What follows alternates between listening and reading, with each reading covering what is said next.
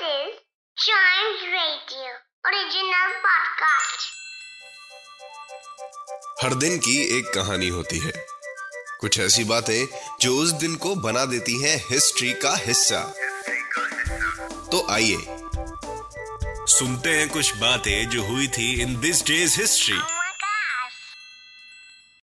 Hello and welcome to the 300 episode of this day's history चलिए मैं आपको बताऊँगा आज के दिन दुनिया भर में होने वाले कुछ इंपॉर्टेंट इवेंट्स के बारे में।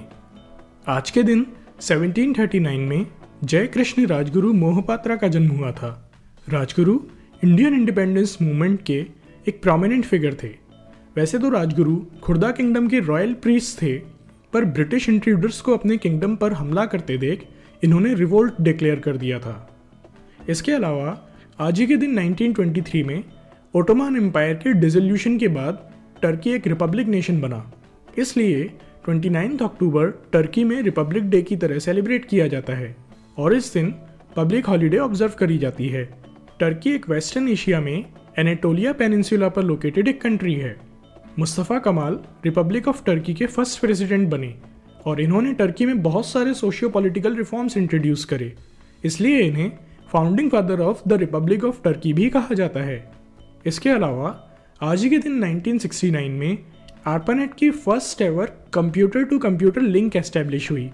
आर्पानेट एक्चुअली में advance research projects agency network की शॉर्ट फॉर्म है, जिसे United States department of defence ने डेवलप किया था।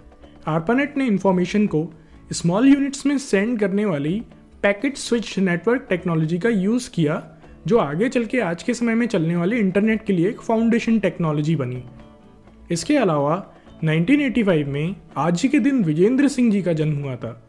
विजेंद्र सिंह एक इंडियन प्रोफेशनल बॉक्सर हैं और 2008 बीजिंग ओलंपिक में इन्होंने ब्रॉन्ज मेडल जीता था।